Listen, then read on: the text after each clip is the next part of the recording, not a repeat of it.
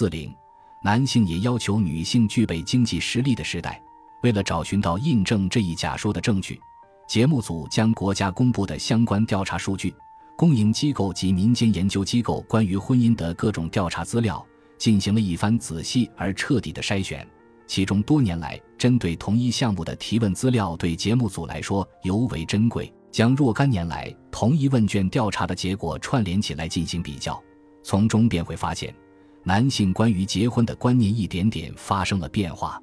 根据2015年的第十五次出生动向基本调查，由国立社会保障及人口问题研究所实行，有结婚意向的18岁至34岁的男性未婚者，在回答关于对结婚对象有什么要求时，达经济实力的人占全体受访者的比例。一九九二年为百分之二十六点七，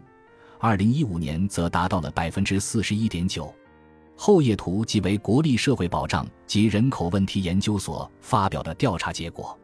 连续五年进行的该项调查的结果，清楚地表明，对作为结婚对象的女性有经济实力要求的男性比例呈现出上升的趋势。尤其是对日本的雇佣环境打击巨大的雷曼事件发生后，于二零一零年进行的该项调查。同二零零二年的调查结果相比，整整上升了九点二个百分点，从而可以看出，伴随着经济环境持续低迷，男性越来越将经济实力作为结婚对象的重要条件之一。就上述假说，节目组还电话采访了在多个媒体担任特约时评工作、进击大学的奥田祥子教授。奥田教授是畅销书《男性漂流：男人究竟在恐惧什么》。讲谈社的作者，他曾持续二十多年对采访对象进行跟踪采访。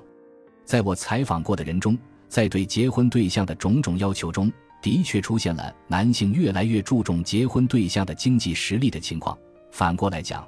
女性当中确实存在这样的倾向，即如果是企业的正式员工的话，比起非正规就业的女性来，要更加容易结婚。迄今为止，就这一主题对四百多位男女进行过采访的专家的意见，显然极具说服力。于是节目组立即决定前去采访，当面听听专家的分析。感谢您的收听，本集已经播讲完毕。喜欢请订阅专辑，关注主播主页，更多精彩内容等着你。